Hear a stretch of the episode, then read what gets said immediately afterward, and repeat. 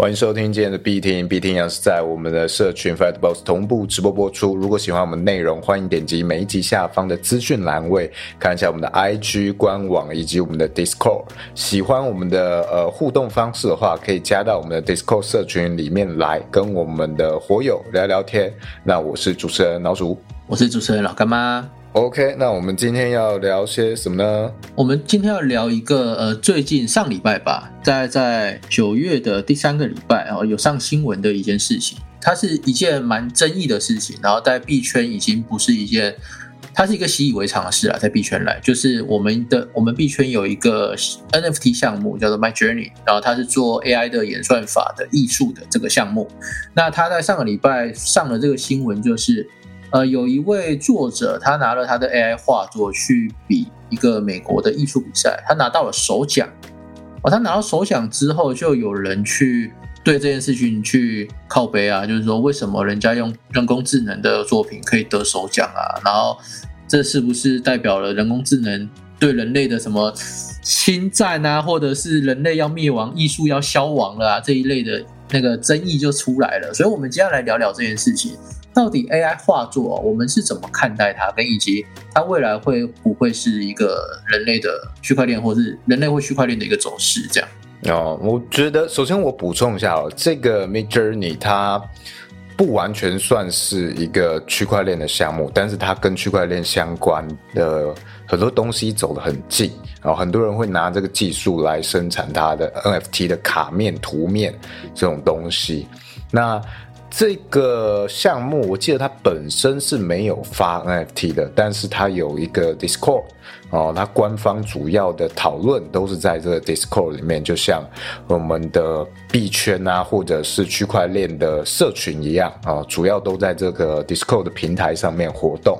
那它这件事情，Mid Journey 当然已经这个新闻哦，我们已经讲过好几次了，讨论了，今天应该已经是第三次。对，那。是直到这个新闻，这个是呃争议出现，我觉得才真正被大家开始重视。你讲它的好处啊什么的，大家都不理你。但是，哎，真的到引起争议、触及某些人利益的时候，大家才开始正视它。我觉得这个就蛮有趣的。这个东西也不是现在才刚出来。但是这些画作啊，我觉得他们就是这些协会比赛都慢半拍，对啊，总是要出了问题才开始想啊，我的法律该怎么修正？对，我觉得都是这样啦。那 AI 画作它到底能不能比艺术比赛？我觉得这个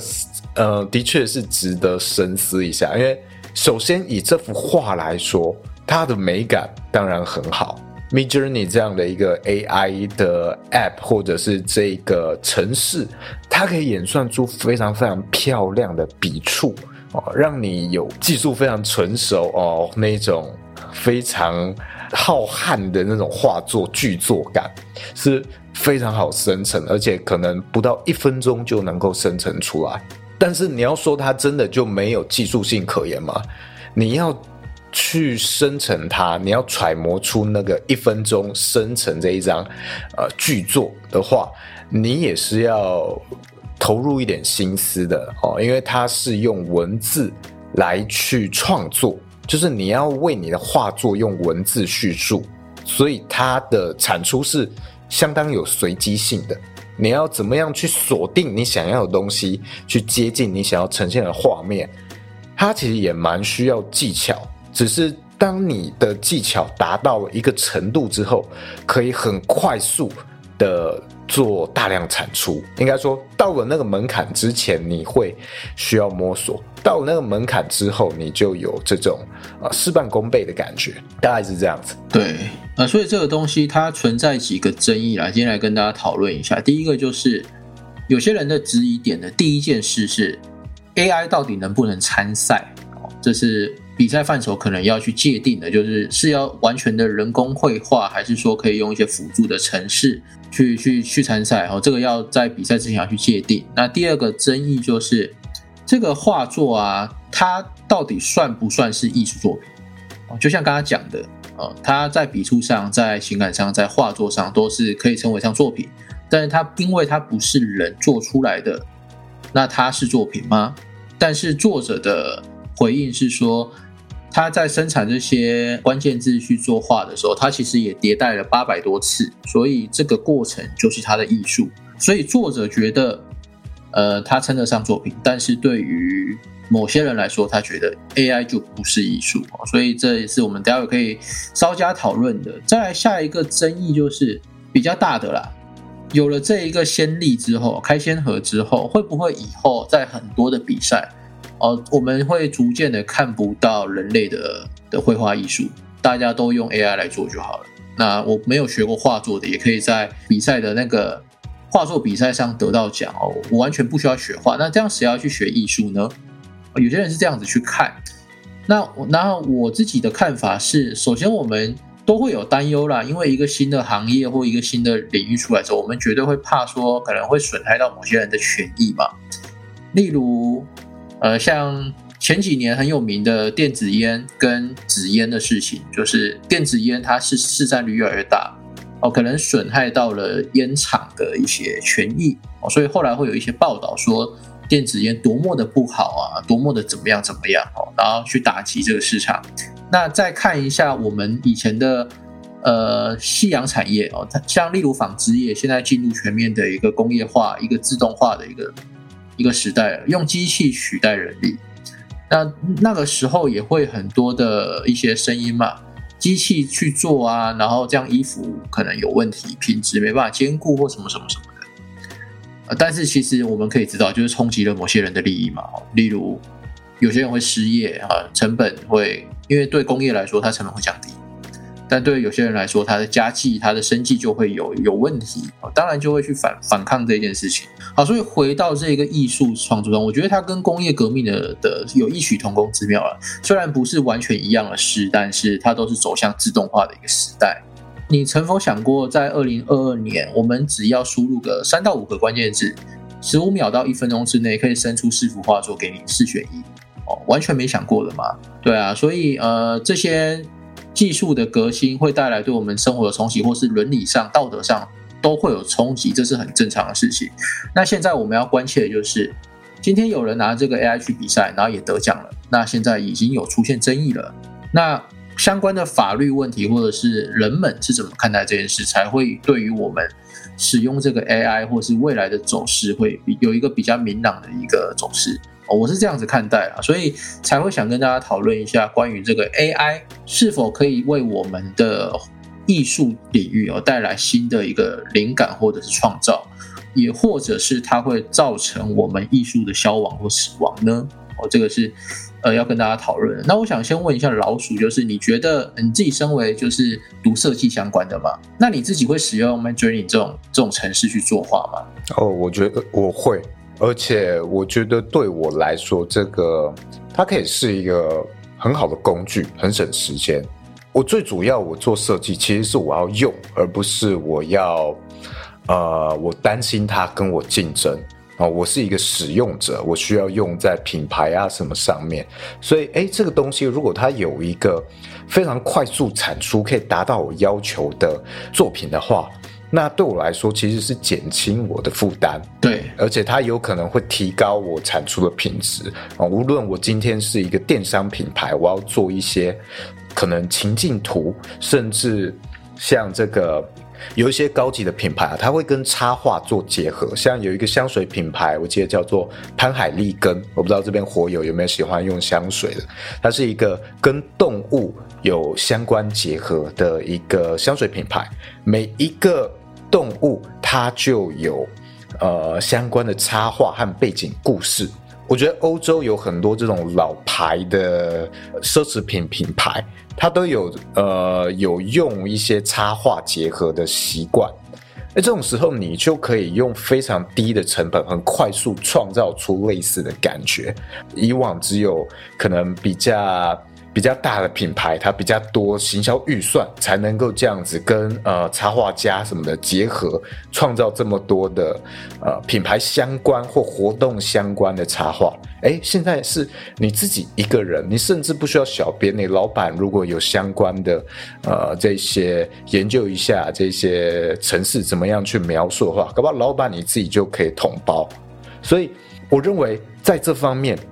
品牌拥有者或新创者是非常吃香的，因为你一人创业可以做到的程度越来越多了，你甚至不需要外包，你你只要自己做就好。所以我认为这一点是非常棒的。那至于这个东西有没有办法产设计类的东西，例如海报啊什么，我觉得还有一点路要走。但是它已经可以初步帮你产一些，有点像是可以搭配的草稿哦之类，或像是呃聂永真产一些诶那种。他做的设计比较抽象极简，哦这一类的图形也有机会可以产出。那我们搭配一些文字，也许它就可以有一个很棒、很有设计感的东西。所以我觉得在实用应用层面上来说，我们不讲艺术性，不讲这个对人类呃这个艺术心灵的启发，这些都不提。单就应用层面，我认为它是一个呃非常棒的一个工具。对，那我这边补充一个例子，就是最近生活中实际发生的例子，有有一些我们知道，有一些小的企业行号，它可能会有一些合伙人嘛，哦，那但是有时候股权太大，在某个人身上的时候，他要主要要进行一个决议这个某个公司的草案。那最近我有一个朋友哦，他是他这个小的企业行号的一个最大的股东，那他们几个合伙人总共有五位。那这五位的他们在思考他们公司的这一个一些的商业用的海报以及行销文案哦，这个图片啊，到底是要请那要请那一位我那位朋友自己画，还是说要外包给设计师这样？然后他就来请教我，然后我就跟他讲说，呃，交给专业，能能交给专业就交给专业啊，因为你自己做你画的东西或是你设计东西不一定优嘛。对。第二个就是他跟我讨论的，就是他如果要请外包设计师的话，那个费用他觉得太多了哦。他不是不尊重这个设计师，而是说他们公司的预算有限哦，所以用那样子的预算去请设计师，我相信作品可能没办法说到。他们可以接受的那样子程度啊，所以我就有跟他推这一个 My Journey，就是你 AI 自动生成哦，只要把关键字输入进去哦，或许你可以当做草稿或者是直接定稿也都没关系，只要你修正过几次，那它的月费非常低嘛。老鼠，你记得这个 My Journey 它订阅是多少钱吗？呃，我记得基本的方案好像是一个月十块钱美金哦，十块钱美金。然后进阶的好像有，就是你可能可以算更多图，很快啊，大概是三十美金吧。然后再上去，好像还有一个方案是可以帮你把所有你算过的图啊隐藏起来，别人看不到你是怎么描述生成的。哦，OK。哦，这个方案好像是五十块美金，五十块美金一个月好像就是顶了。所以门槛老实说不高，所以五十块美金一个月，台币一千五百块。对，但是对于我那位朋友来说，他请设计师去设计，呃，中间还有一些人时间成本、人力沟通成本，然后加起来可能两三万块跑不掉。那两万两三万块台币的这个成本，你如果换成这一个订阅 m a r i n g 的话，好像已经可以订阅一两年嘞。对，但我觉得，呃，当然。品牌拥有者可以这样子自己去自己去玩，对。但是对于设计师来说，或者是插画创作者来说，我觉得他并不是没有机会，而是你如果不要把这个东西当成一个竞争对手，如果你可以把它转化成自己的工具呢？哎，你有没有可能你可以接更多的案，甚至你的创作量很大，你自己本身作品库哦原本的创作就很多，哎，有没有机会？直接让 Mid Journey AI 去读你过去的风格，让它自动帮你产出，照你的风格产出新的东西，我觉得是可以的，啊是有机会的。因为这些 AI 的算图软件，它其实是有办法依照一些图片做参考哦，让帮你重新生成，甚至按照一些描述描述重新拼贴，所以。你有可能会从一个手绘加设计者的角色转变成你变成了 AI 工具，好像是你外包的人员，而你是一个总编的感觉哦。你是总编辑，嗯，审稿的，嗯，对。那如果你转化成了一个艺术总监了嘛，那 等于 AI 就是你一个可以无限发包的工人。那你是不是有机会去创造更多的案子？去提高你的营业额呢？我觉得是转化一下思维，像是这个我们社群今天就有人在讲那个有一个工程师呃舰长，我们的火友哦，他原本有在帮别人呃架网站，那常常会遇到哎业主他需要去需要图片哦或者需要插画之类，那他原本可能要外包去找设计师，那哎他现在有了这个 AI，那。工程师他也自己可以去算图，做一些网站可以用到的图片，而且时间很快，而且也可能省了很多钱。你有也许这个桶包里面的钱可以，呃，原本要给设计师的，哎，你自己就可以吃下来了。那这是不是一个机会？我觉得是很有。创造性的，我突然有个想法哎，我刚刚在听你讲这些的时候，你说，呃，我们有点类似打不赢就加入他嘛，把它当成自己的工具跟自己的，那那我是不是以后会看到很多路上的一些素人啊，可以办办一些 IG 哦自媒体，这个 Instagram 自媒体，然后自称自己的那个头衔就是艺术总监啊，例如我做的自媒体叫做呃台湾好行好了哈，台湾好行。那专门是做台湾的各种山水的地方的这种这种画作。那我这个台湾好行呢，我自己的名称我就给自己设定一个这台湾好行这一个项目的艺术总监。那你问我实际上做了什么工作哦，就是丢进去，然后让它跑出来之后去检视这个 O 不 OK，其实就这样子而已。但是它对我来说是一个很好的降低成本跟时间，还有可以美化自己我能力上所不能及的事情。我我是这样看待啦，所以，所以我刚刚就在想，那我是不是可以做这个实验啊？我我就去做一个搞一个艺术，然后自称为艺术，然后再自以为我是艺术总监，我说不定会有商机的。啊，我觉得这当然要做都可以做，只是我觉得并没有那么有特色。因为老实讲，这些东西你谁要这样称呼都可以。你看每一个每一个在做交易的人，他都跟你说他是什么什么交易所的大使。然后跟你说可不可以跟你谈合作？呃，你去这个保险公司里面，哎，叫你们经理出来，每一个人出来都是经理，刚进公司全部都是经理哦，经理主管，经理主管，每一个人都是哦，所以这些头衔老讲真的，呃，没特别怎么样，尤其有一些公司很喜欢去给你冠上一个非常漂亮的名称抬头，让你好去做业务哦。我觉得比较有趣的一些玩法，也许嗯，你可以去呃专门模仿一个已经。可能已经不在人世的一些。过去的大神，好让他重新可以用这个风格去做一些创作，例如呃范古在世，你就用范古的风格去创造一些可能现代化的风格哦。也许你用范古的风格画无聊猿，说范古也要买无聊猿哦，你这样子去炒他，搞不好有一些哎那 NFT NFT 圈的人会买单，哎哎，搞不好哦，做一个那种呃，对啊。范谷在画 Bored Ape 或者是之类的哈，这些都可以玩啦，好像好像很不错哎。我左哎，有人说左耳不见的无聊猿哈。哦，这个只要你热量聚集的起来，呃，然后市场行情好一点的话，是有机会的。那熊市我觉得就很难，这种东西 熊市太难做了哦。牛市的话，应该可以玩玩看类似的。所以 Mid Journey 啊，或者这种任何一个 AI 软体，它的潜力是。我觉得是为个人拓宽了你可以做的可能性。对，你可以做的东西越来越多了。因为像是，其实不止 Midjourney，现在好多好多的 AI 算图软体哦，包括像是 Google 也有他们自己的算图软，只是好像还没开放，比较偏向他们内部在用的，听说很厉害。那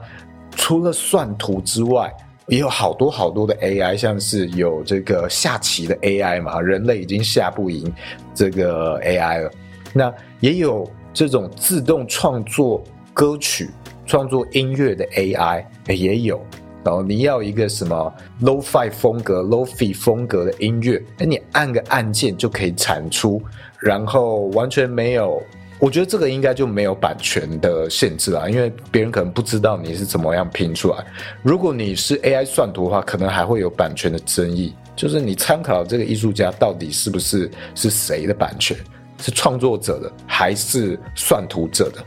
这个是未来这一块可以去关注的。对，所以呃，我觉得这个是很值得我们持续去关注的一个议题啦。因为现在呃，这个 AI 啊，AI 人工智慧这个东西，其实它影响我们人类，其实不只是单一这一个事情哦，包含之前的那个 AlphaGo 围棋比赛哦，打败人类，还有后来的打败那个。星海争霸的世界冠军啊，这个八比零哦，完全人类没有赢过，这种都有。到现在，它可能可以说是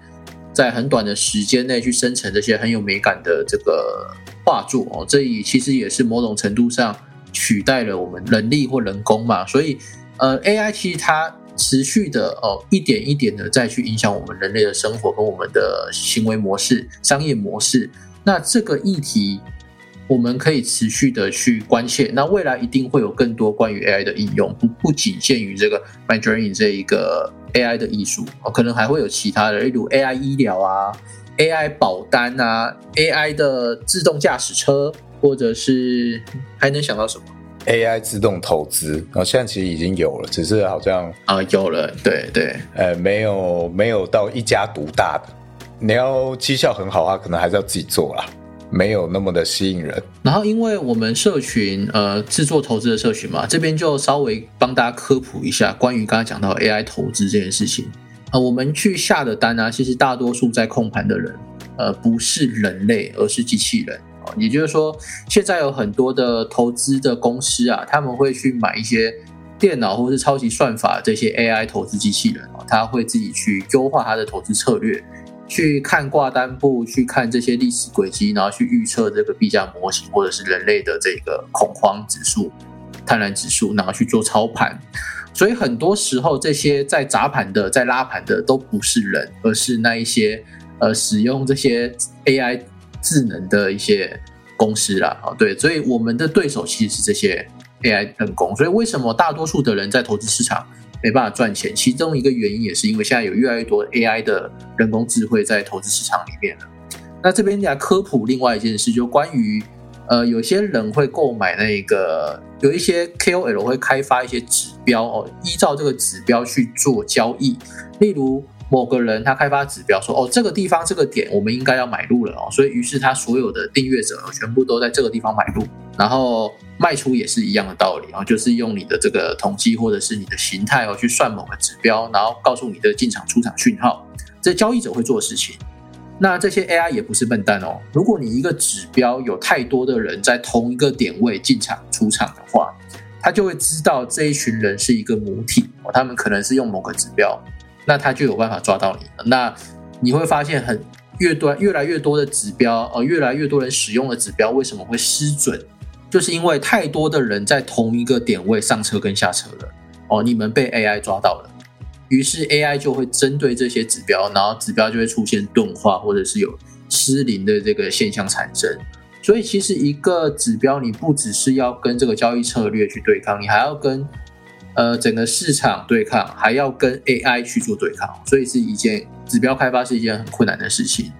那像我们最近有开发指标嘛？那如果你是有想要开发指标，这边有一个中固啦，就是你要么就是锁定你的指标的订阅人数不要太多，因为人数一旦太多的话，你可能会被 I AI 人工抓到，你们是一个母体，它可能就会针对你，让你的指标失灵。那有一个改善办法，就是你把你的指标变成是一个系统哦，需要人工去判读的系统，这样子你的订阅者就不会在同一个位置上车下车了。那这样子的话，你就可以避到这一个风险哦，那你的指标就不会失准。我是这样子看待这件事情啊，也分享给如果你想要开发指标的人哦，可以朝这个方向去努力，而不是开发一个只有一个讯号只有买跟卖的指标，那样子其实很容易不准，很容易被 AI 针对哦，大概是这样。我在想啊，如果我逆向来推指标这件事情，会不会有可能，呃，有一些网红去写这种指标，然后他可能跟你说专门针对某些死币啊，很烂的币，它流动性很低，所以只要小小的量，你就可能会去影响它的整个币价走势。哎，那如果我有一个指标，我这个。呃，发行人可以事先知道这个指标它要出现一个 buy 的讯号了，那我先买好，等到出现败了，我底下这些韭菜们跟着进场，那就等于帮我抬轿。这个其实就也许有可能是这个指标本身 就是在割你也不一定啊。我是在猜想，搞不好有这样的一种玩法啦。对他可能知道说哦，怎样的情绪哦，怎样的行为会让韭菜赶快抛售他的货币，就是割肉嘛，或是止损。而且其实，在币圈有流传过一句话啦，就是币圈的交易所，它不会看你入金多少，它永远在看都是你的止损价在多少，因为它就是要让你止损，止损你就是把钱交出去嘛，然后所以你止损了，你割肉了，它赚了你的钱。那它就越来越大，它是一个无本套利的一个行为，所以有一套指标，或是有一个智能 AI 可以这样子去把呃我们的钱给套走，那其实对这些投资者或者对这些创立这个企业的人来说是非常赚的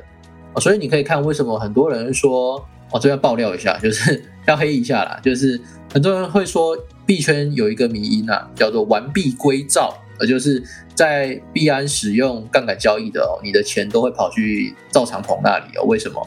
因为合理的怀疑啦，我们合理怀疑，但是不是指控哦，不是指控。长鹏不要告我哈。合理的怀疑就是我们应该要合理的怀疑，这些交易所应该都有 AI 算法或是 AI 机器人，它能知道我们所有的数据，就能做出大数据吗？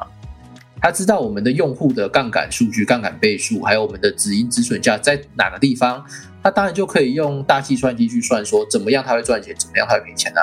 那它电脑超级电脑算出来怎么样它会赚钱的时候，你们不是有去币安投资那个什么理财账户吗？哦，那例如你给他一万美金，他可能会给你三趴的一个年息，给你个三十天，你等于就是把钱借给币安嘛？大家有你的这个美金或这个比特币之后，它不就可以拿去砸盘或控盘吗？这是一个很很简单的一个道理哦，所以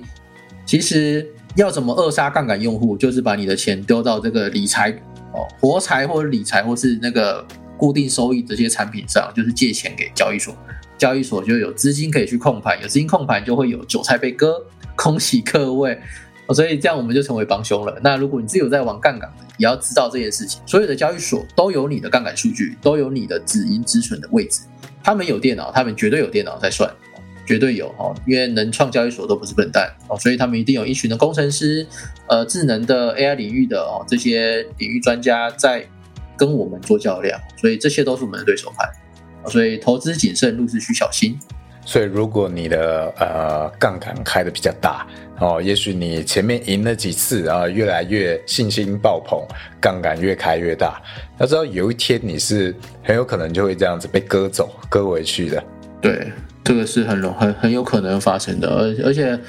投资市场永远不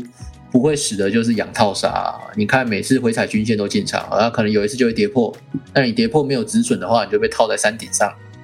哦，那你有知道回踩进场还是可能比较好的哦。那如果你不知道回踩要进场，直接追高的人，哦，可能就直接就是套在最高点，那就是一件很可怕的事情。